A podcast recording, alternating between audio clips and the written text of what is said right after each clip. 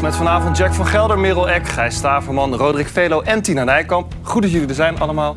Ik wil gelijk naar het grootste nieuws van vandaag. Want de volledige hoofdredactie van NOS Sport treedt af. Uit een intern onderzoek van de afgelopen maanden kwamen meldingen van pestgedrag, seksuele intimidatie, discriminatie en verbale agressie over een tijdsbestek van langer dan 20 jaar naar voren. Uiteindelijk hebben zich de afgelopen maanden uh, bijna 100 mensen gemeld. Die zijn naar de vertrouwenspersonen gegaan. En dat zijn mensen van intern, uh, extern, uh, ook mensen met bedrijven waar wij mee werken. ook oud-medewerkers, even voor de duidelijkheid, en huidige medewerkers. En van die meldingen zijn er mensen die hebben meldingen gedaan van hoe zij, laat ik zeggen, overschrijdend gedrag, vormen van overschrijdend gedrag. En aan de andere kant hebben zij ook meldingen willen doen van de cultuur. Dus het zijn twee dingen die tot die reacties behoren. Jack, schrok je van het nieuws vanmiddag? Nee, want ik wist dat het eraan kwam. Ik was verleden week op vakantie en ik werd uh, benaderd door een journalist van de Volkskrant. En, uh, en die vertelde mij, uh, er zijn een paar dingen die ook jou aangaan. Ja. mogen we je dat even opsturen? En dat heeft ze gedaan. En dat heeft ze heel netjes gedaan. Ik denk, ik heb geantwoord. en ik kan precies aangeven wat het is, want dan ben ik er ook in één keer vanaf. er is een, een collega-presentatrice geweest in 2011, 2011, 2012 die uh, heeft mij gebeld, zegt ze, en dat geloof ik, uh, terwijl ik in bad zat. Uh, een opmerkelijk verhaal. en die vroeg toen of ik haar mentor wilde zijn. En toen zou ik de opmerking hebben gemaakt: als je bij me in bad komt zitten, prima. Nou, dat is voor mij een grap. alleen is dat bij haar behoorlijk hard aangekomen, blijkt. Dat merkte u op dat moment niet? Nee, totaal niet. Uh, ik heb daarna ook nog, uh, nog even met haar gewerkt. Ze is niet zo lang bij Studio Sport geweest. En zij is later ook nog bij Ziggo Sport geweest. En daar spraken we gewoon met elkaar. Dus ja? ik, heb, ik, heb, niets, maar nog helemaal niets gemerkt. Nu begreep ik via de journalisten van de Volkskrant dat het bij haar hart was aangekomen. Dat ik een soort, uh, ja, een soort icoon voor haar was. en ze werd daardoor zo geraakt dat het daar heel erg heeft gekwetst. Maar even, jij, je werd dus gebeld ja. Op het moment dat je in bad zat. In bad zat. Dat klinkt inderdaad een apart verhaal. En toen zei nou, jij... Ja, dat is niet zo apart. Ik, uh, ik uh, heb altijd mijn telefoon bij mijn bad. Bij mijn bad. Je, je belt wel eens in bad. Maar goed, je zegt dan tegen haar... Kom bij mij, als je bij mij in bad komt, dan word ik je wel. Ja, nou, dat is voor mij een grap. Want het is niet reëel op dat moment uh, om bij mij in, bed, in bad te komen. Ja, sorry, in bad te komen. maar goed, een lang verhaal. Maar je, is dat echt grappig? Ja, nou ja, misschien is, het, misschien, misschien is het een misplaatste grap. maar dat kan. Ja. Uh, ik maak wel vaker uh, foute grappen, daar ben je inmiddels wel achter uh, op deze avonden. Ehm, en ik heb gisterochtend, ik, ik had haar nummer niet meer. ik had toen tegen de journalisten van de Volkskrant gezegd: zal ik haar bellen? Toen zei de journalisten: doe dat maar niet. Maar ik denk, ja, dat zit me niet lekker. Ja. Dus ik heb gisteren, ik had geen telefoonnummer van haar, ben ik haar gaan volgen op Twitter. Ik zag dat ze mij volgde. Ja. En toen heb ik via een DM op Twitter heb ik gezegd: moet je luisteren, dat en dat. Ik heb ervaren dat dat bij jou helemaal verkeerd is overgekomen. Ik vind het buitengewoon vervelend. Ik heb je niet willen kwetsen, ik heb je niet willen afschrikken. En uh, gelukkig gaf ze me twee of drie uur later de reactie. Want ontzettend fijn dat je me dit zegt. Uh, ik waardeer het enorm. Uh, ik aanvaard je excuses en ik zal het ook doorgeven aan de Volkskrant. Dat is goed. Dus Wordt zij in het artikel ook met naam en toenaam ja, genoemd? Ja, maar dat doe ik niet. Nee. En uh, het tweede geval waarbij ik betrokken ben... is dat uh, volgens mensen ik over een collega op een gegeven moment had gezegd... een hoer of andere bewoordingen. zoals het wel eens vaker bij wijze van spreken gezegd wordt... van dat is een trut en een hoer is misschien wat hard, maar oké. Okay. en dat is het. Wanneer dus, heb je dat gezegd dan? in 2012. En weet je nog waarom? Ja. Ja, het, het, liep, het liep toen een beetje hoog op... omdat we zouden naar Polen gaan en Oekraïne... En uh, ik, ik, wilde gewoon met de ploeg waarmee we weggingen, wilde ik gewoon een, een soort homogeniteit hebben. Er kwam een nieuwe eindredacteur en die eh, wilde aan haar een vrij grote rol geven. En dat zag ik gewoon niet zitten. Uh, maar het werd me bijna door de strot geduwd. En toen heeft de eindredacteur gezegd: uh, ja, het, het, zeg het mee of zeg het niet mee. En toen zei ik nou tegen de hoofdredactie: dan moeten jullie maar beslissen. En toen hebben ze besloten dat ik meeging. Uh, en ik kan me voorstellen dat het voor haar heel vervelend is geweest. Overigens heb ik met haar daarna ook nog gewoon gesproken bij de NOS. Het heeft natuurlijk bij haar een litteken gezet. En de eindredacteur trok zich toen terug voor het project. En daar komt nu uit die hoek uh, dit. En uh, ja, we zeggen allemaal wel eens wat in een opwelling. En, uh, heb je daar destijds nog excuses voor aangeboden? Nee, want ik heb het helemaal niet zo... Ik heb het nooit voor mijn voeten... ik ben nooit door de NOS bij wijze van spreken, je hebt je misdragen of wat dan ook. Of door mensen om haar heen die nu zeggen dat ik een keer wat gezegd zou hebben. Uh, ik ben, en dat vind ik ook heel vreemd, door die vertrouwenspersonen die er nu zijn, niet gebeld om te vragen: uh, een, een, een, uh, is het zo? We zitten ja, het punt is dat er nog geen wederhoor is geweest. Nee, oké. Daarom komt er meer onderzoek. Ja, dus het zal nog wel benaderd worden maar waarschijnlijk. Is, nou, dat kan. Maar goed, wat ik nu vertel, zo is het. En ik zal het niet anders vertellen. En het, Hoe kijk je er nu op terug? Want heb je dan nu het gevoel van ja, ik ben dan op die twee punten misschien wel de mist ingegaan? Ja, nou goed, als het zo is overgekomen vind ik het uitermate vervelend. Maar tegenwoordig is alles grensoverschrijdend... terwijl we geen normen en waarden meer hebben in de normale dagelijkse maatschappij. Uh, ik vind dit niet uh, grensoverschrijdend, eerlijk gezegd. Ik kan het voorstellen dat het vervelend is. En ik kan het voorstellen met name over iemand die denkt van... dat kan mijn mentor worden en dan krijg ik zo'n opmerking... en dan krijgt er een knal bij. Overigens was diegene toen midden in de dertig, het was geen stagiair van 18... Ja. Uh, dat dat vervelend overkomt. En daar heb ik me excuses voor aangeboden. En meer kan ik niet doen. Maar je hebt wel, uh, ja, voor de duidelijkheid, je hebt dus wel je, gewoon je excuses aangeboden. Maar je zegt toch tegelijkertijd, ik vind het niet grensoverschrijdend. Ik vind het niet grensoverschrijdend. Het is misschien een foute grap geweest. Ik heb het nooit gezien als iets wat grensoverschrijdend is. Maar dat zijn iemand een hoer noemen, vind ik, ja, dat vind ik niet normaal. Nee, dat is het ook niet. Eh, nee. Uh, maar ik weet niet of ik dat daadwerkelijk heb, heb gezegd. Dat staat ook in het verhaal. Of een dergelijke term. Uh, en ik was toen heel boos, denk ik. En uh, toen heb ik wat geroepen. Ja, oh, hoe voel je nu als... Want jij wordt een onderdeel van dit hele verhaal nu. Als dat verhaal gepubliceerd wordt, hoe voel je je daarbij dan? Nee, ik voel me zoals ik het nu vertel. Dat is het verhaal zoals het is geweest. En als mensen me dat kwalijk nemen, dan kan ik me dat bij wijze van spreken voorstellen. En ik zal ook vijanden hebben die denken, hè, hè we kunnen hem eventjes aanpakken. Hmm. Maar ik vind dat in mijn ogen... Kijk, uh, er wordt steeds gesproken over grensoverschrijdend gedrag met het, bijvoorbeeld het vernederen van mensen of seksueel uh, overtreding, daar heeft het helemaal nul mee te maken. Dus uh, ja, als men het mij verwijt, so be it. Maar... was het... ik, ik, begreep dat het gaat over twee zaken. Dus de een zijn het dit soort individuele zaken, maar het gaat ook over de sfeer op de redactie van NLS ja. Sport, jarenlang. Ja. Heb jij daar iets van? Nee, dat heb ik toen ook hier aan tafel verteld. Niks. Wat vind je ervan dat de voltallige hoofdredactie nu dan gefaseerd opstapt? Want ze zeggen we stoppen ermee, maar... Dat vind ik nogal wat. Ja, dat vind ik nogal wat. Uh, ik, ik, las in het begin ook, een aantal maanden geleden... dat het ook te maken had met de structuur binnen de afdeling... en het niet gehoord worden of wat dan ook. Daar heb ik eerlijk gezegd niks van gemerkt. Ik ben in 2015 weggegaan. En uh, tot die tijd heb ik nooit gemerkt dat er gekke dingen gebeurden... of dat er uh, een, een, sfeer heerste die, uh, die zo was dat mensen zich onderdrukt voelden. Dat heb ik echt nooit gemerkt. De Volkskrant nou, heb je natuurlijk als presentator een andere positie dan iemand die aan een bureau. Ja. Nog even over dat artikel van de Volkskrant. Want ze zeggen, één deze dagen komt er een artikel. En dat gaat over tientallen meldingen die zij dan ook weer... mensen die zij hebben gesproken. En dat gaat over machtsmisbruik, over seksueel, seksueel grensoverschrijdend gedrag... van presentatoren en leidinggevenden en pestgedrag. Heb jij een idee hoe groot dit is, dit artikel? Nee. En seksueel grensoverschrijdend gedrag van presentatoren... Ja, ik moet er dan toch vragen, heb jij enig idee waar dat, waar dat nee. over gaat? Nee, nee, echt niet. Of wordt daar het debat uh, grap dan hoe jij het uh, verwoordt? Uh, nee, nee ik, ik, maar goed, ik, steek, ik steek voor niemand mijn handen in het vuur. Dat laat het duidelijk zijn, in geen enkele situatie.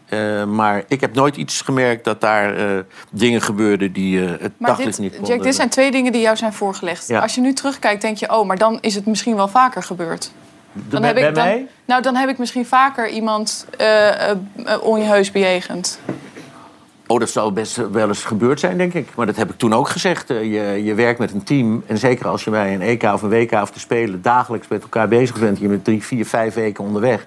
dan zal er heus wel eens een woord vallen. Je hebt vaker mensen uitgescholden? Of? Nou, nee, uitgescholden, nee. Dat, dat, maar zoals je met elkaar wel eens bent... en dat je denkt, jongens, jongens, hoe kan dat nou gebeuren? En, en daar valt wel eens een woord. Maar ook naar, mij, naar mijzelf. Dat, uh, welkom in de harde mensenwereld. Tina, dat er vier, uh, dat er zo'n volledige hoofdredactie opstapt op zo'n redactie. Ja, nou ja, goed, ik vind het één opvallend. Maar dan, goed, dat is een uh, sidestep dat er vier hoofdredacteuren zijn. Maar goed, daar gaat het nu niet over. Ik vind het heel gek dat ze gefaseerd opstappen. Want ze zeggen dan ook in het persbericht... ja, uh, ja we zijn bereid toe. Dan denk ik, nou sorry hoor. Als er zoiets gebeurt, dan moet je toch meteen opstappen. En wat ik ook wonderlijk vind... en dat vind ik in het grotere geheel zo... die hoofdredacteur zitten al bijna twintig jaar. Die andere, een van die andere hoofdredacteuren ook, heb ik terug kunnen vinden. En denk ik, hoe kan dat ook? Dat je twintig jaar op zo'n positie zit. Volgens mij is het voor de toekomst veel gezonder dat je maar maximaal vijf jaar uh, zo'n functie uitoefent. Want macht doet hele rare dingen met mensen. Ben ik ben je het daar niet mee eens? Nee, ben ik helemaal niet mee eens in dit geval. Omdat wij natuurlijk bij de NOS altijd zaten met lang, uh, lange projecten. Met, uh, met spelen, met WK's en EK's. En de expertise die mensen dan op een gegeven moment hebben om bijvoorbeeld Olympische Spelen op te zetten namens een redactie, is iets heel anders dan dat je iedere avond een, een bij wijze van spreken ja, shownieuws maakt. Ja, nou, het is echt anders. Ja, dat is anders. Maar ik vind vragen, hoe kan het zijn dat na twintig jaar dat die hoofdredactie daar zit, dat er nu pas melding wordt gemaakt? Geen idee. Nou ja, ze hebben dus... Nee, dat is nu al bekend. De, de hebben al jarenlang hebben mensen geklaagd... jaar lang is bij die eindredactie, bij die hoofdredactie. En ze hebben niets gedaan, helemaal niets. Ze hebben er nergens... Uh, dus dat mensen in die twintig jaar moesten mensen er toch min of meer van afweten... dat dit soort dingen speelden? Nou, wij wisten er echt niks van af. En het opmerkelijke is dat op een gegeven moment... is er dus... Uh, er waren een driehoofdige hoofdredactie. Uh, zeg maar twee inhoudelijke en één van het, het, financiële. En met name het, het regelaspect. Camera's en toestanden allemaal. en en uh, heel technisch. Er kwam op een gegeven moment een vrouw bij. En die was eigenlijk uh, degene die de sociale deur altijd openzette voor iedereen en alles. Dat was ook haar functie.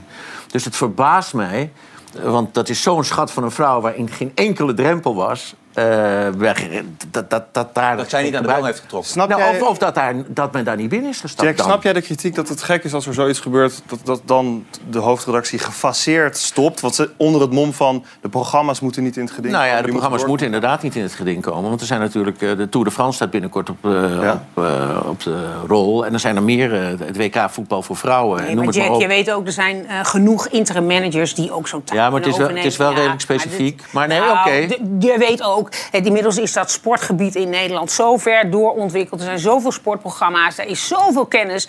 dat dat echt geen probleem zou moeten zijn. Ik vind het gek dat ze dit gefaseerd en bereid zijn tot praten ook. Weet je wel, dan denk ik, kom op jongens. Maar er is geen, omroep, er is geen omroep geweest sinds 1960 die EK's, WK's en Spelen heeft gedaan. Ik heb het idee dat jullie volledig onderschatten wat, dat, wat daarvoor komt kijken. Hey, duidelijk, Jack. Bedankt dat jij uh, in ieder geval jouw verhaal wilde delen. Wij hebben, terwijl dit gesprek duurde, hebben we ook gebeld met de collega, de ex-collega die jij net noemt. We gaan haar naam niet noemen op dit moment. Maar zij zegt inderdaad dat ze in het Volkskrant-artikel genoemd wordt. En dat ze op dit moment verder niet wil reageren op wat, ze, wat jij zojuist in de uitzending hebt gezet. Maar we hebben er wel even gebeld. Maar goed, zo heeft ze wel inmiddels ook gereageerd op papier. Want ik heb de passages teruggekregen van de Volkskrant. Ja, en we, duidelijk. En ja, het artikel komt mogelijk dit weekend ja, in deze dagen. Prima. Blijf het volgen. Dankjewel, Jack. Jongens, iets anders. Uh, de politiek, nog maar een week. Uh, ja, en dan zijn ze eindelijk voorbij, de verkiezingen. nee, ik bedoel, ik heb er natuurlijk ontzettend veel zin in hoor. Maar we zijn, zijn we niet een beetje verkiezingsmoe aan het worden ondertussen? We worden zoals altijd doodgegooid met campagnepraatjes en spotjes rondom de verkiezingen. Vooral de SP en de PVV roepen de kiezer op om op 15 maart naar de stembus te gaan. Want die achterban blijft vaker thuis. Blijf op 15 maart dus niet thuis. Het moet anders en het kan anders. Stem SP. Politici zijn niet weg te slaan van de talkshowtafels. Maar de kijker is nergens te vinden. Ondanks verkiezingstijd lopen de kijkcijfers van de talkshows terug. We lijken wel verkiezingsmoe. Wordt het de laagste opkomst aller tijden? Ik, wat denk jij? Nou, ik denk niet dat het de laagste opkomst wordt, omdat er heel veel op het, belang, eh, heel veel eh, op het spel staat. Ik denk dat die Eerste Kamerverkiezing, dat dat echt... Mensen die genoeg hebben van Rutte 4, die gaan echt massaal stemmen, denk ik... om juist uh, die samenstelling van de Eerste Kamer... Um, ja, naar, naar, rechts over te laten hellen... en ja. daarmee dus een, uh, ja, dit kabinet een voet dwars te zetten. Ik denk dat dat wel een belangrijke argument is. Dat, ben je het daarmee eens, Merel? Ja, nee, zeker. Want het is natuurlijk altijd een lage opkomst, provinciale statenverkiezingen. Op hoeveel zit het tot ongeveer? Rond de 50 procent, 54 procent. En uh, nu wordt het heel erg ook ingestoken door onder andere SP en PVV, maar ook BBB. Dit is een proteststem. Hiermee kun je eigenlijk uh, Rutte 4 een soort klap geven als je het er niet mee eens bent. Van kijk, wij vinden echt niet dat het de goede kant op gaat. Uh, dus dat kan, omdat het landelijk dus zo groot is op dit moment... en de landelijke belangen ook... zou het zomaar ervoor kunnen zorgen dat in ieder geval de opkomst wat groter Heb jij het gevoel dat het leeft, Jack? Nou, dat mensen mij, ermee bezig bij zijn. Bij mij niet meer. Ik word er helemaal gek van. En ik heb ook besloten om maar even helemaal uh, van te distancieren. Want ik word er... Uh, Je volgt de politici in, de, ik in volg, Ik volg het nog wel, maar ik, ik, ik, uh, voor de mensen thuis is het ook bijna niet meer te begrijpen. En wat jij zegt, dat is een terechte benaming. Het is een proteststem. Want als het nou zou zijn dat je, behalve het feit dat je de mensen op dit moment niet goed vindt functioneren... dat er een aantal hele duidelijke alternatieven zijn waarvan je zegt, ja, dat is het Maar dat heb ik helemaal niet. En dat- dus, dus ga je een proteststem ergens op uitbrengen. En dat is een hele gekke situatie. Ik vraag me af, dat weten jullie veel beter dan ik. Is er nu veel nadrukkelijker dit soort dingen voor deze verkiezingen dan voor andere verkiezingen? Overal mensen, ik zie ze bij wijze van spreken eh, s s'avonds, ik zie ze bij, shownieuws met alle respect. eh, het, het, het, het kan niet gekker dan gek. We hebben Marble Mania al, eh, al opgenomen. Maar ik kan me voorstellen, als we dat nog niet hadden gedaan... dat, dat, Ja, ik dat denk, drie dit is een heel goed punt. Hier komen we zo op. Ik wil heel eerst, eerst eventjes kijken naar Wilfred Ja? Gisteravond bij Vandaag in Zuid. Want het gaat natuurlijk de hele tijd over Rutte. En over ja, onder welke omstandigheden hij dan komende maandag aanschuift bij de mannen. En Wilfred Gené zei hier het volgende over.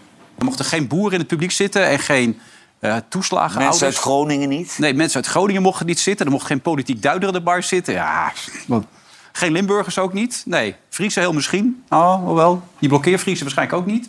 Hier waren mensen toch behoorlijk pissig over Merel. Maar het ligt ietsje genuanceerder, blijkt vandaag. Eh, ja, nee, mensen waren vooral heel boos over het feit dat eh, de, er dan zou zijn geëist. Kijk, eisen is iets van eh, eh, alle tijden. Van alle programma's. Van alle programma's, ja. Dus, eh, Jack eist een- ook een hele hoop hier elke Ja, dag dat is weer. Ik wilde ja. naast Merel Maar, ja, maar Jack is geen politieke partij. Nee. Eh, Nog niet. Nog niet.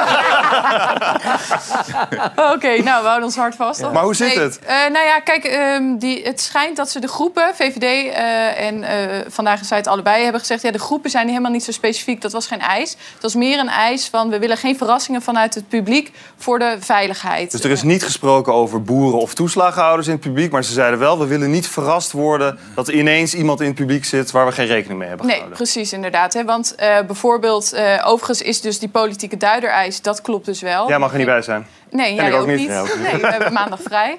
En dan moet ik wel zeggen, het, eh, los van de eis van de VVD... was het helemaal niet zeker dat wij aan de bar zouden zitten. Dat is een keuze van de redactie. Maar van de VVD mocht het dus sowieso niet. Ehm, Maar, dat gebeurt wel vaker, hè? het gebeurt vaker. In En het kijk, publiek. Ja, eh, zij hebben namelijk een beetje... De VVD heeft een beetje een trauma ook nog. Kijk, los van het feit dat de premier wel echt heel erg zwaar eh, bedreigd wordt natuurlijk... en de veiligheid overal Mhm. speelt. Maar ze hebben natuurlijk een beetje een trauma. In 2017, toen zat Rutte aan tafel bij Jinek en Pauw. En toen waren er ook wat boze Groningers in het publiek. De gaswinning is nu gehalveerd. Eh, de gaswinning is gehalveerd. In de tweede plaats. Ik, ja. Jongens, laat, laat de Misschien minister-president dat toch moet ik het even, even uitpraten. De, ga- de gaswinning is eh, gehalveerd. In de tweede plaats hebben we er nu. Is terug. Eh, Ik weet dat. Luister, ik, ga, ik weet dat u allemaal in hele moeilijke omstandigheden zit. Daar ga ik, daar ga ik op geen enkele manier eh, iets aan afdoen. Maar ik, dat we nu de komende jaren Jongen, veel geld. jongens, even rustig. Dat we de komende jaren. De komende jaren. Dat we de komende jaren. Dit was toch een best wel bijzonder moment, Roderick. Nou ja, maar hij, kijk, vergeet niet dat Rutte is de premier. Die moet ook verantwoording afleggen aan alle kiezers. En ook in zo'n programma. En het is lastig, vervelend. Zeker voor Rutte, omdat eh, alle politici ook nu weer iedere televisieminuut gebruiken voor hun campagne. En dat is ook de reden waarom hij eh, natuurlijk bij VI eh, wil gaan zitten. Ehm, maar ik vind dat het erbij hoort. Dat dit kan gebeuren? Absoluut. Ja, maar ik vind zo'n uitzending niet, niet normaal. Ik vind dit echt niet normaal. Dit doe je, dit doe je de minister-president niet aan. Waarom niet? Nou, omdat het gewoon ongenuanceerd geschreven is. Ik vind dat... eh, Hier moet je toch ook mee om kunnen gaan? Nou, dat vind ik niet. Dat je dat op dat moment moet. Je wil, je wil gewoon een goed verhaal vertellen. Ik ga ervan uit dat als ik deze drie gasten zie... Gené en Van der Gijp en Derksen... dat ze zeker naar datgene wat er gebeurd is... eh, eerder met andere politici... we kunnen het vanavond ook zien aan Hugo de Jonge... dat zij de Vox Populi moeten zijn. Zij moeten de vragen stellen die wij beantwoord willen hebben.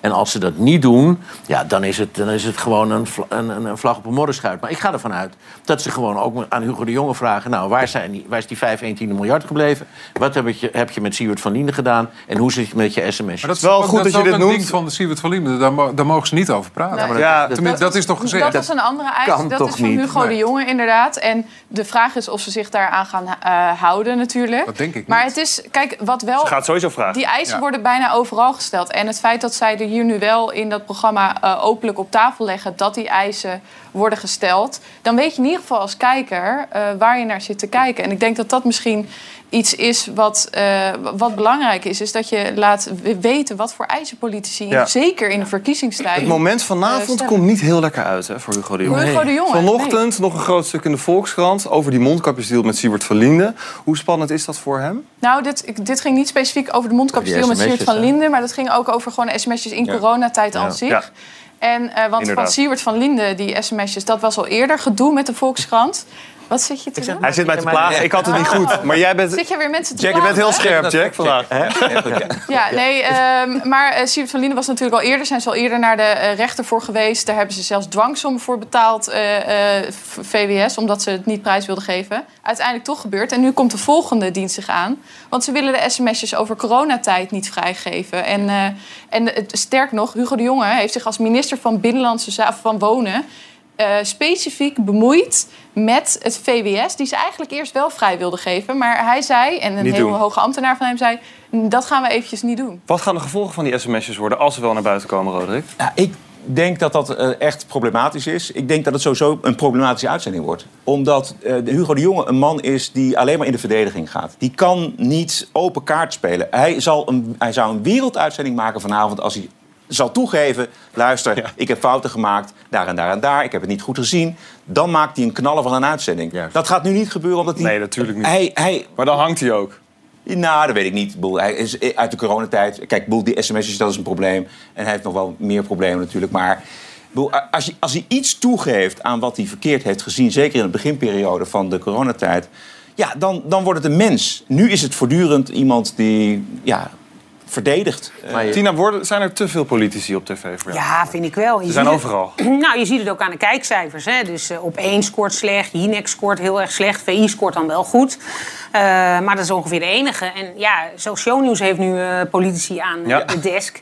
Dus ja, het wordt wel heel veel. En ze zitten overal. Caroline van der Plas zat geloof ik deze week in drie programma's. Op één Eh, avond. Op één avond. Ja. Dus nou ja, misschien is het iets te veel. Burger Tour. We hebben nog even aan het Hart van Nederland panel eh, voorgelegd of ze politici in programma's dan een publiekstrekker of juist een wegzepper vinden. Nou, wat denken jullie? 32% vindt het een publiekstrekker, 68% vindt het een wegzepper. En ja, ik ben benieuwd of dat dan uiteindelijk ook eh, gevolgen Nou, heeft voor dat- de opkomst dat- volgende week. Ja, de woensdag, opkomst en of het de woensdag dan inderdaad uitkomt... dat men af, zich afzet tegen de coalitie met de PvdA en GroenLinks die er tegenaan en dat het inderdaad een andere kant eh, zou opgaan. Wat wel een risico nog is, is dat er nog steeds eh, sprake is... van een staking van het openbaar vervoer. En dat zou van een enorm grote invloed kunnen zijn... eh wat de opkomst staatssecretaris heeft opgeroepen om, om dat het Dus op dat niet te moment... staken op die niet- dag. Nou, sowieso niet te staken heeft ze nu gevraagd, maar is zeker niet op die dag. Maar er zijn partijen bij gebaat dat het wel gebeurt. Wel goed punt, Jack. Eh, je noemt al eventjes shownieuws, Tina. Daar gaan we het over hebben. Want we zitten hier op historische grond. Op deze plek werd de eerste aflevering van shownieuws gemaakt. En morgen is dat precies 20 jaar geleden.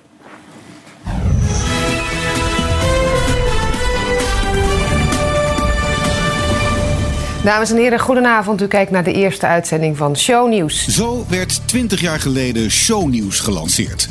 Een programma over het wel en wee van de sterren in binnen- en buitenland. Er werd getrouwd. Sylvie, wil jij Rafael nemen tot jouw wettige man? Ja, dat wil ik heel graag. Er waren boze moeders. Alles is weg. De keukenrol, de, de blender, de citruspest. En er werd ontzettend veel gelachen. Harry, het is echt verschrikkelijk. Maar dat geweer, ik moet dat In 20 jaar tijd heeft zo'n beetje alles wel de revue gepasseerd bij Shownieuws. En het programma weet nog steeds dagelijks honderdduizenden kijkers te boeien. Van de Hazesrel Het lijkt erop, zeg nogmaals, het lijkt erop, dat de kinderen en niet zij de erfgenamen zijn. tot de Oranjes. Sander had zichzelf heel strategisch achter Maxima geplaatst. Net zoals wij ook op de vakantiefoto's altijd achter onze man gaan staan. De zelfbenoemde deskundigen weten alle ins en outs te vertellen. Waarom smullen we van nieuws over sterren? Ja, smullen. Waarom was het, eh, was het eigenlijk gelijk een succes vanaf Ja, het eerste moment? Meteen. Ja, het scoorde meteen 1,2 miljoen kijkers. Die eerste aflevering. eh, En ja. dat, zag je ook gelijk aankomen. Dat was helemaal dat- logisch. Ja, omdat het was natuurlijk... eh, ja, er was nog maar heel weinig entertainmentnieuws op televisie. We hadden alleen eh, RTL Boulevard. Dat was eigenlijk net begonnen. En toen kwam dit als tegenhanger. En dit was ook een ander soortig programma... met echt nieuwsitems en reportages. Dus ja... We hadden er wel alle geloof in dat het ook een succes eh, Ja. ging worden. En dat was het ook meteen. We hebben volgens jou het, wat dan het meest legendarische show, shownieuwsmoment ooit is. We zagen er al even. De moeder van Jan Smit. Alles is weg. De keukenrol, de, de blender, de citruspest, de losse kapstokken, plates, dekenkisten, etagères, eh, eh, kandelaars, kristal, eh, tafellopers, servetten, handdoeken. eh, alles. Ik heb hier alle rekeningen, alle foto's. Dus ze kan komen. Ze kan komen. Dit ging dus over de break-up met eh, toen Jolante het. wegging. Het was Waarom een- was dit zo'n bijzonder Het moment? was een one-taker, hè, begreep Ja. Dat is het mooie. In één Ja. keer heeft ze het erop gezet. Ja. Wat? Zonder vraag? Ineens... Nou, zo, Ja, ja, nee, ik geloof dat Evert Zantegoed, die Ja, het die interview deden... ja. die kon gewoon af en toe nog iets tussen eh, zeggen van... oh, ook de citruspers. En zei ze, ja, ook de citruspers. en ook dat. Dus eh, ja, nee, dat stond er zo op, heb ik begrepen. En eh, ja, waarom was dit legendarisch? Omdat je zag gewoon die, die boosheid van de moeder. Die emotie, hè. Die emotie Ja. kwam gewoon zo door het scherm heen. Ze stond En, echt op eh, springen. ja, en het had anderhalf miljoen kijkers. En het is later ook verkozen tot het tv-moment van het jaar. In Ja. dat jaar, in 2009. Dus ja, en iedereen heeft het hier nu nog over. Maar ja. ik, ik heb het niet in dit gezien, dus ik, ken Ja. dit, dus ik zie het nu Nou, voor het eerst. Waar is zij boos over? Ja, dit is de moeder Neemt van... alles mee. Ja, dit is de moeder van eh, Jan Smit, de zanger. En Jan Smit heeft heel lang een relatie gehad met Jolante Cabau van Kasbergen. Eh, en zij woonden samen in het huis van Jan Smit. En toen was er een break-up. En nou ja, zij moest dat huis verlaten, want dat was zijn huis. En toen heeft zij dus volgens de moeder van Jan Smit alles meegenomen. Oké. En ze was daar zo boos over. Wel goed dat je het aangeeft, Roderick. de Want je weet ook niet alles van shownieuws. Nee. Nee. Nee. Gijs, jij hebt twee jaar lang RTL Boulevard gepresenteerd. Klopt. Keek je ook Ja. graag naar shownieuws? Nooit. Nog, Nee. nooit, nog nooit gezien? Ik heb het nog nooit gezien ook. Dus ik, eh, Echt nee, waar? nee, nee, nee, nee, nee, nee, dat is flauw. Lullig. Nee, ik, heb, ik, eh, ja. ik keek regelmatig, want ik wilde wel even weten wat er gebeurde natuurlijk. Maar Nou, ik het heb, waren ook grote concurrenten, hoor. Ja, ik, ik had ook altijd het idee dat Boulevard was, het, eh, was eerder. En eh Shownieuws is bedacht omdat Boulevard het zo goed deed. Is dat Ja. zo, Tina? Nee, dat is niet helemaal waar. Maar Shownieuws toch? was er natuurlijk. Wel beetje. Je zit lekker, Roderick, zo. Nee, nee, dat vind ik lekker om even te... Maar om te stoken, maar dat is niet zo. Shownieuws bestond al als klein itempje in Hart van Nederland. Met Ja. Albert Verlinde. En Albert Verlinde, maar die ging altijd naar cd-presentaties en filmpremières. En dat was het. Eigenlijk heel zakelijk nieuws. Toen is hij weggekocht door RTL 4. Is daar RTL Boulevard begonnen. En toen dacht SBS, ja hallo, wat een succes. We moeten dit ook hebben. Dat klopt. En eh, Shownieuws is de tegenhanger geworden. Maar was wel een heel ander soort programma. Ja. Dus het was Jongens, echt nieuwsie. Ik wist het niet, maar hier is dus heel uitgebreid onderzoek gedaan. Waarom we zo smullen van Ja. roddelen en waarom smullen we zo van dat BN'er-nieuws. Bianca, jij bent hoogleraar. Hoe komt het dat we hier zo van genieten? Ja, ja, ja. Hoogleraar. Nou, wij- Ja. Ons onderzoek, allereerst, ons onderzoek gaat eigenlijk niet over het roddelen over BN'ers, maar het gaat over roddelen in het algemeen. Maar daarmee kunnen we ook wel iets zeggen over wat de functie is van het roddelen over BN'ers. Ja? Maar ik begin eigenlijk even bij het roddelen in het algemeen. En we denken daarover heel vaak als iets triviaals, als een soort tijdsverspilling, zonde van je tijd. Je zou het niet moeten doen. Je schaamt je er misschien wel een beetje voor. Maar wat we in het onderzoek zien is dat het roddelen heel erg functioneel is en eigenlijk essentieel voor het functioneren van groepen. Echt waar? Eh, Het vervult allerlei functies voor groepen. En om dat goed te begrijpen, moeten we eigenlijk terug naar, de, naar eerder in onze evolutionaire historie. Eh, tot het moment waar mensen in grotere groepen begonnen samen te werken. Nou, als je in een heel klein groepje samenwerkt met twee of drie mensen, dan kun je nog wel vrij direct volgen wat iedereen aan het doen is. Maar naarmate die groep groter wordt, word je eigenlijk afhankelijk van roddelinformatie om iets te weten over je groepsleden. Ja. Dus denk bijvoorbeeld eh, het voorbeeld dat je met z'n allen op mammoetjacht moet. Ehm, Toen werd er al geroddeld. als jij niet kan rechtstreeks kan. Wist jij niet, hè, Jack? Nee. Nee, nou ja, nieuws, nieuws voor je. Eh, als je niet precies weet wat je groepsleden doen... en je krijgt wel die roddels over... eh, Piet liep gisteren weg toen die mammoet aankwam stormen... Ja. dan ben je heel blij dat je dat weet. Dat want wil je kunt weten, daarop ja. reageren. En dan ga je de volgende keer niet met Piet jagen. Exact. Ja, Piet is Dus- ik snap het helemaal. Het is toch geen essentiële informatie die wij moeten krijgen van RTL Boulevard? En, eh, Dat, nee, zo. Daar komt ze zo op. Dat roddelen, dat Nee. geeft je dus informatie over de reputatie en de betrouwbaarheid van de mensen met wie jij moet samenwerken. Dat is één ding dat het doet. Verder geeft het je, ehm, we leren over de sociale normen. Dus als je bijvoorbeeld hoort, eh, iemand is vreemd gegaan... en het is daarna heel slecht met hem gegaan... en zijn familie wil hem niet meer zien... dan leer jij iets over, dat kan ik beter niet doen. Ja. Iets anders wat het doet, is sociaal vermaak. hè. Het is heel gezellig om zeker, te roddelen. ja. En het zorgt ervoor dat we een band met elkaar smeden. Dus eigenlijk zien we in groepen dat het roddelen allerlei belangrijke functies vervult. Heel herkenbaar voor jou, toch, Merel? Roddeltante van de politieke redactie van Hart van Nederland. Nee, oké, ga door. nog wat leuke roddels.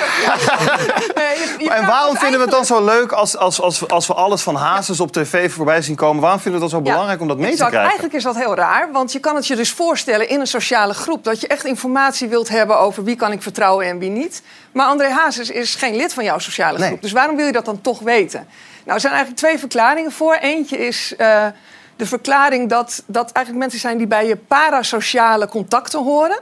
Dat wil zeggen, het zijn niet echt jouw contacten, maar doordat je ze elke dag ziet op tv en ze eigenlijk binnenkomen in je woonkamer en in je slaapkamer, krijg je het gevoel dat Ja. het wel mensen zijn die in jouw groep zitten. Dat is heel herkenbaar. En wij ja. kunnen blijkbaar niet heel goed onderscheid maken tussen wie hoort er echt bij mijn groep Ja. en wie hoort er zijdelings Maar mee is, is de factor leedvermaak ook niet groot? Absoluut. En de andere reden is eigenlijk dat leedvermaak, sociale vergelijking. Hè? Dus als je Want de als moeder. hij het heeft meegemaakt, dan valt Ja, het bij mij misschien nog Precies, wel mee. je, je maakt zelf allerlei ellende mee. Je hoort de moeder van Jan Smit vertellen wat er allemaal meegenomen is. Bij mij en je nooit denkt de plates eigenlijk... weggehaald of zo. Nee, maar je denkt, kijk, jouw sociale vergelijking wordt daardoor positiever. Want zelfs die BN'ers die hoge status hebben, een hoge positie in de maatschappij, daar gebeurt dat ook bij. Duidelijk. Dus dat is een, een bij belangrijke reden. soapseries hè, is dat ook... eh, Tina, we gaan naar nog een Ja. ander favoriet moment van jou. Het is heel, echt, ik heb een hele hoop geleerd. Dankjewel daarvoor, Bianca. Maar een van de uitvindingen van shownieuws, het tv-huwelijk.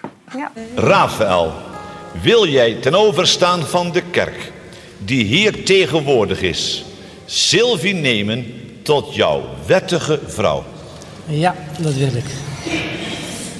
Sylvie, wil jij ten overstaan van de kerk, die hier tegenwoordig is, Rafael nemen tot jouw wettige man? Ja, dat wil ik heel graag. Ik wil bellen, maar niet hier. Toevallig belt Rafael van Ja, der Vaart net wil- Jack van Gelder op. Maar Ja, over maar iets anders. toen was dit- toen was dit fragment nog niet. Dat was nog niet, maar hij belde je wel. Ja. Tina, jij gaat nu onthullen hoeveel geld Rafael van der Vaart en Sylvie Meis hiervoor hebben gekregen. Nee, dat, dat- nou, niet zo heel veel. Dat viel heel erg mee. Mensen dachten Jij dat hebt dat... het mij net verteld. Ja, nou ja, hey, als jij het niet zegt, dan doe ik het wel. Nou, rond de 50.000 euro. Rond gehoord. 50.000 Ja, euro. Ja. Wow. In, eh, En dat is dus wel een belangrijke reden waarom je hier aan meewerkt. dan. Nou goed, dat is voor, was voor hen natuurlijk helemaal niet zo heel veel geld. Kijk, voor hen was het natuurlijk ook... eh, ja, ze hadden natuurlijk wel echt mooie beelden voor altijd van het huwelijk. Ja, helaas zijn ze gaan scheiden. Dus, eh, nou ja, doe maar. Ja. Maar eh, ja, het, het was voor hen ook een reden om mee te doen. Dat ze gewoon mooie beelden hadden voor later, voor de kinderen, kleinkinderen, et cetera. Dus, Ja. eh, Maar is is dit iets wat tegenwoordig nog veel gebeurt? Want ik kan me Nee. gewoon niet zo goed voorstellen dat je dat doet. Maar Nee, maar dat was toen toch wel. Bonnie Sinclair was dus de eerste eh, artiest die ging trouwen live op televisie. En dan moet ik wel zeggen, live op televisie. Later werd er een samenvatting uitgezonden. Eh, en eh, dat was dus bij Sylvie en Rafa ook. En daarna is Walter Kroes nog getrouwd. We hebben een heleboel artiesten, heeft Ja. shownieuws gehad. En ja, ik denk dat dat nu nog steeds zo zou nog werken. steeds kan. Ja, Thijs, wie is Rebecca ja. Loos ook alweer? Rebecca Loos, dat is, eh, die, die heeft eh, achter voetballers aangezeten Ja. volgens mij. En die, eh, toch? En die, David Beckham eentje. Ja. Of was dat, ja, wie was dat? Ja. Beckham. daar heeft ze, en die heeft volgens mij een keer shownieuws gepresenteerd. Dat klopt, toch? Ja. twee Ja, weken. we gaan even naar haar kijken. Oh, Rebecca, daar staan we dan met z'n tweeën shownieuws te presenteren. Maar ik hoor dat jij nog een primeurtje had. Ja, ik heb vandaag voor het eerst gefietst in Amsterdam. En was het spannend? Ja, heel spannend. Je weet, je weet wel, als je de bocht omgaat, dat je gewoon je vinger uit moet steken. Dat weet je. Alleen je vinger, ik heb mijn hele arm uitgestoken. Dat is nog beter, dat is nog beter. Ging het goed allemaal? Ja, hartstikke goed. Ik was met mijn broer en we hebben echt wel eh, gelacht. Het was leuk. Dit is toch wel een hele Ik bijzondere vind het wel mooi. De Ja. Sylvie Meijs, Rebecca Loos, mammoeten. Dus ik ben, eh, ja. Ja, mooi programma dit. Ja, het komt Nog even, elkaar. Tina, want als je kijkt naar... Het was dus 1,2 miljoen kijkers toen. Nu zie je dat RTL Boulevard eigenlijk gewoon een heel groot succes Ja. is... als je dat vergelijkt. Ja, hoe kan het dat dat verschil toch wel zo groot is tussen die twee programma's? Omdat shownieuws nu rond de 400.000, 500.000 zit. Ja, goed, dat, dat- daar zijn natuurlijk verschillende redenen voor. Eh, ik denk wel dat shownieuws is in de loop der tijd veel meer op boulevard gaan lijken. Hè. Ze hebben dus eh, ook deskundigen aan de tafel gezet en die praten dan over, geven een mening. En dat was shownieuws was eigenlijk heel eh, ja, authentiek, doordat ze eigenlijk alleen maar die reportages uitzonden. En ja, dat was het. Ja. Dus ja, ik weet niet of dat heeft de kijkcijfers... eh, ja, ik denk niet dat het te goede heeft gekeerd. Het is ooit geweest, we hadden eerst al een meningenshow gemaakt. Toen is er een, een revival gekomen. Toen hebben we eigenlijk het format weer teruggedaan, zoals dat heet, naar hoe het was. En toen scoorde het ook meteen van 500.000 kijkers. De volgende dag weer meteen een miljoen. Zo, dus eh, ja. nou ja, Dat goed. format werkt wel. Maar Boulevard Dat is toch ook wel. op een veel chiller tijdstip? Ja, ja wel makkelijker thuis. Dat is wel een Nee, terechtpunt. Dat klopt, maar, eh, dat klopt. maar goed, eh, het, is, het is wel zo dat de kijkcijfers van shownieuws helaas eh, wel zijn gedaald Ja. ten opzichte Maar van... vanavond gaan we allemaal weer kijken, gelukkig. Nou, en ik moet wel eerlijk zeggen, het marktaandeel van shownieuws... want ik wil er wel even iets positiefs Ja, over zeggen... want shownieuws goed. is zeg maar heel erg aan het hart. eh, is heel erg goed. En ze hebben bijvoorbeeld gisteren in de doelgroep, eh, commerciële doelgroep... wat voor een commerciële zender heel belangrijk is... bijvoorbeeld Jinek gewoon verslagen. Ja, Dus, eh, ja maar? Jinek was ook weer... Nee, maar goed. Vanavond eh, shownieuws met Rutte. Daar gaan we ook wel weer naar kijken. Ehm, eh, vanavond ook de sport natuurlijk. Want wordt het niet een beetje te veel allemaal voor Feyenoord?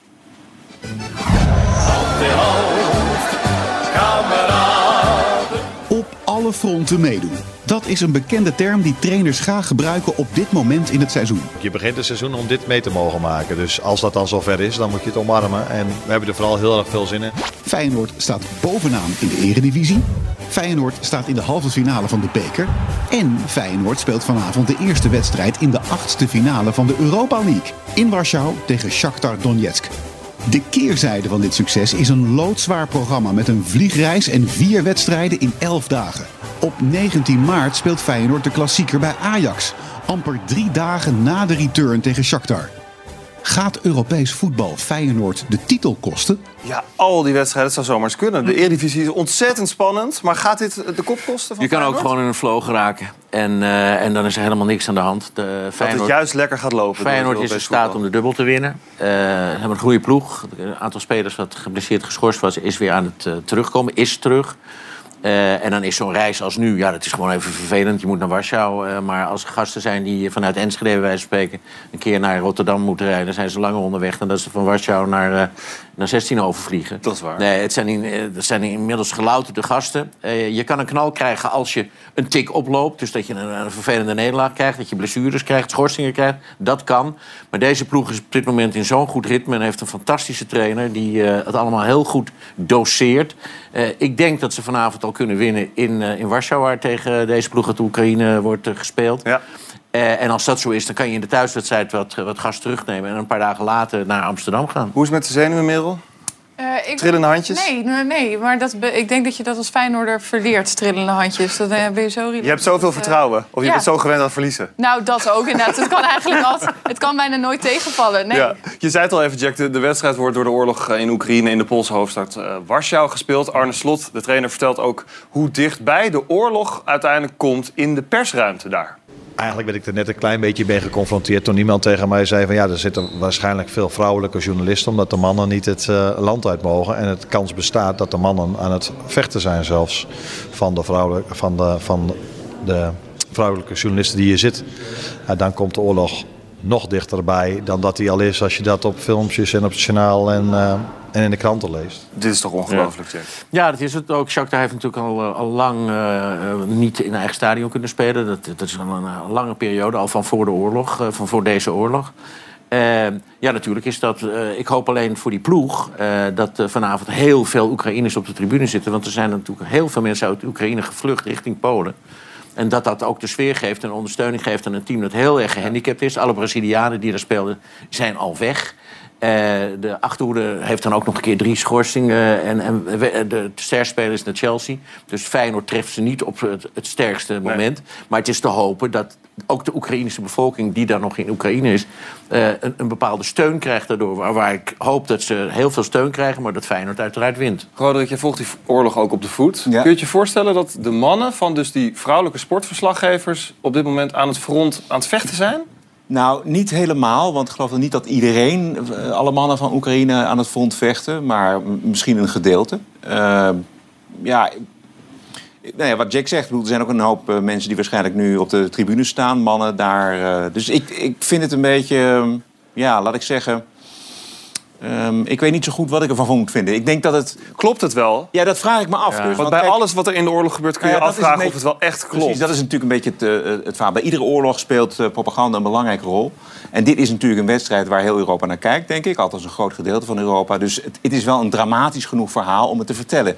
Het kan waar zijn, maar het is ook ingestokt misschien met het idee van... nou, dit is nog eens even extra. Kijk eens hoe dramatisch het is. Nou ja, wat in ieder geval wel speelt, is dat er ongetwijfeld spelers in die selectie zitten of in de begeleiding zitten die te maken hebben gehad met eh, misschien wel mensen in de omgeving of familieleden die overleden zijn in die oorlog. Dus in zover werkt het natuurlijk sowieso door. Welkom terug bij half acht. Zometeen gaan we het hebben over het fenomeen Harry Styles met jou, Gijs. Maar eerst, Roderick, je hebt je helemaal kapot lopen ergeren aan GroenLinks. En iets met kernenergie. Ja, nou, al een tijdje. Ik heb, eh, eh, afgelopen eh, week heb ik een column geschreven in de Telegraaf over kernenergie. Maar het gaat mij eigenlijk om dat GroenLinks, maar ook de klimaatrebellen van Extinction Rebellion... vooral roepen wat ze niet willen, namelijk geen fossiele brandstoffen. Oké, dat begrijpen we en dat vinden we ook goed. Maar wat komt daarvoor in de plaats? Dat is de grote vraag. En daar hoor je ze niet over. Tenminste, ik heb het idee dat vooral Jesse Klaver en GroenLinks roepen van... als we maar meer windmolens bouwen en meer zonnepanelen installeren... dan komt het wel goed. En dat is natuurlijk niet waar. Is dat geen oplossing? Dat is geen oplossing om twee redenen. Namelijk, de eerste is dat eh, zonne- en windenergie niet regelbaar is. Hè? Dus je kunt het niet... als, het, als er wind is, is het prima. Maar ik denk niet dat we eh, ons, het functioneren van onze ziekenhuizen... en eh, onze stoplichten aan het weer willen overlaten. Dus je kunt die energie niet opvangen voor later. Dat is het ene probleem. En twee is het probleem dat eigenlijk heel weinig van deze eh, zonne- en windenergie bruikbaar is voor ons. Ik heb een foto meegenomen van, als het goed is, van een, eh, een gebied in Turkije. Turkije. Eh, dit is het, een van de grootste zonneweilanden van Europa. Dit zijn 2600 voetbalvelden. In het, een van de zonnigste landen van Europa, waar eigenlijk het hele jaar door de zon schijnt, behalve s'nachts. En dit levert voor Turkije 1% van de energiebehoefte op. Dus hoeveel zonnepanelen willen we in Nederland eigenlijk? En het idee bestaat, en dat is mijn grote frustratie en ergernis ook, dat wij in Nederland geloven en denken dat we fossiele brandstoffen kunnen uitfaseren en dat kunnen opvangen met zonne- en windenergie. En dat is absoluut niet waar. Punt gemaakt. Dankjewel, Roderick. We gaan het hebben over... keer- er komen twee kerncentrales. Ja, er komen twee kerncentrales Ja, nee, aan. dat even Inderdaad, dat is een heel goed punt. Ja. Vandaag, eh, eh, vanaf vandaag is dit boek over Harry Styles te lezen. Een muziekicoon die nog 30 jaar moet worden. In 2010 maakt de wereld kennis met Harry Styles als hij meedoet aan The X Factor. Isn't she lovely? Isn't she wonderful? Later in het programma wordt hij gekoppeld aan vier andere jongens. One Direction is geboren. And we dance all night to the best song ever. De boyband beleeft wereldwijd enorme successen tot daar in 2015 een einde aan komt. Harry gaat solo verder en breekt wereldwijd door in 2017 met Sign of the Times. Just stop your crying, it'll be alright. Inmiddels heeft de Brit drie solo-albums op zijn naam staan, een schamele 66 miljoen maandelijkse luisteraars op Spotify en al 87 muziekprijzen, waarvan drie Grammys. Watermelon sugar high, watermelon sugar high. Walk through fire for you, just let me adore you. No, it's not the same. Engelse media noemen Harry de nieuwe King of Pop. De titel die Michael Jackson jaren geleden werd toegekend. Hoort Harry Styles in het rijtje Elvis, Bowie en Michael Jackson? Ja, dat rijtje, daar gaan we het zo over hebben. Maar wat maakt deze jongen zo bijzonder volgens jou, Ja, Gijs? het, eh, laat ik meteen eventjes eh, het antwoord geven. Nog niet. Hij is, hoort er nog Hij- niet tussen. Hij zou meer de kroonprins van de pop eh, kunnen worden genoemd. Want hij doet het supergoed. Hij is een eh, geweldige artiest. Hij heeft een aantal eh, geweldige producers en mensen om zich heen... die er ook voor zorgen dat hij ook goede muziek maakt. Maar daarnaast is het ook een hele hippe gast. Hij, eh, hij ziet er goed uit. Hij, Ja, laten we maar even die kleding even zien gelijk. ja, hij ook. kleedt zich eh, nou, ja, toch af en toe wat extravagant. Hij eh, draagt oorbellen. Hij vindt het leuk om zijn nagels te lakken. Sterker hij, heeft een, nou, hij, heeft, hij draagt jurken. En op TikTok werkt dit ook heel erg goed. Het is ook een knappe gozer. Hij ziet er goed uit. Ehm, hij is ontzettend van nu. Het is een hippe, hippe gozer. Goed lijf. Die jurk, wat vind jij daarvan, Roderick? Ja, Roderick, wat vind jij? dat wil ik ook wel even weten. Ja. Jij had hem toch in het rood? Nee, ja, ik weet het niet goed. Bedoel, eh, ja, maar het is, is het niet meer een stijlicoon dan dat het een, een, artiest is? Nou, dat, Nou, dat ik- is ik het, op dit moment is dat ook zo. heel Het is, belangrijk dat je, eh, dat vind ik wel even over die foto's zeggen. Ik vind het wel heel mooi dat hij dat. Ik hoef er ook niet om te lachen. Want ik vind het namelijk heel belangrijk dat je in deze tijd kunt zijn wie je bent. En als hij een jurk aan wil doen, doet hij een jurk aan. Ja, en dat vind ik heel belangrijk. Maar dat niet ook alleen, voor de hè, jeugd eh, nu. David- dat dat, David dat je Bowie- die voorbeelden hebt. David Bowie heeft dat vroeger ook ja. gedaan. Ja. In zijn eh, Ziggy Stardust tijd, toen, eh, nou ja, toen draagde hij ook, eh, of hij droeg van alles wat, eh, wat misschien allerlei mensen heel eh, vervelend vonden. En misschien vinden oudere mensen dit eh, vervelend en jongere mensen vinden het geweldig. Hij scoort ontzettend goed op TikTok. Hij scoort ontzettend goed op alle andere social eh, media kanalen. Dus eh, ja, wat dat betreft doet hij het goed. Maar de Ik ben King of ouder, Pop... ik vind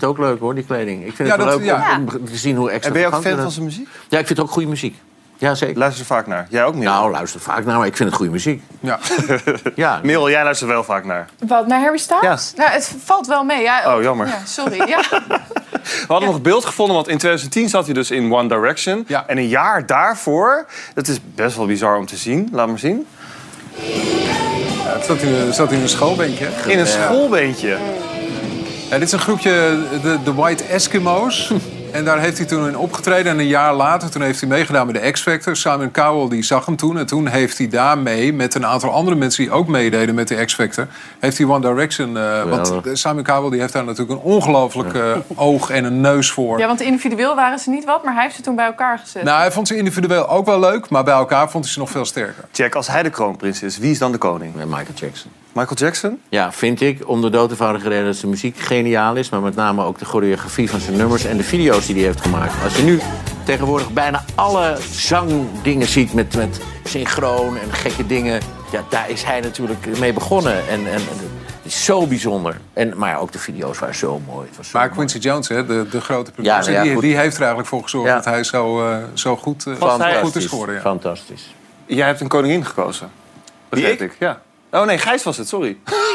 Jij niet? Past hij nou in het rijtje, Gijs, of Nee, ik niet? Of is er, eh, wie is er groter dan... Nou ja, ik, er werd vanmiddag gevraagd eh, door Tom, eh, dat is iemand van de redactie, die zegt van ja, wie is dan jouw. eh, van- maar dat, aan een disjockey moet je dat niet vragen. Maar ik dacht, Die de allergrootste als, we het toch over de King of Pop hebben, laat ik dan eh, de Queen of Soul, eh, Aretha Aretha Franklin, Franklin, eh, ja. kiezen. Want ik vind met Aretha Franklin toch altijd, als zij eh, zingt, dan maakt zij het nummer. Zij, zij, zij vult de zaal. En eh, als je haar zang weghaalt, dan is het alleen nog maar een piano of een, eh, of een gitaar. Maar wat ik wel leuk vind aan Harry Styles, en over Queens gesproken, is Madonna natuurlijk eh, ook een voorbeeld geweest Ja. in mijn jeugd voor iemand die eh, zei van je mag zijn wie je bent. Dus het maakt niet uit of jij een spijkerbroek aan wilt trekken of je doet je haar zwart, paars, Ja, Madonna, whatever. Madonna had dat Vind ik echt ook wel een vroeger. groot wel. En tegenwoordig is Madonna toch een beetje het, het padje kwijt, heb ik het idee.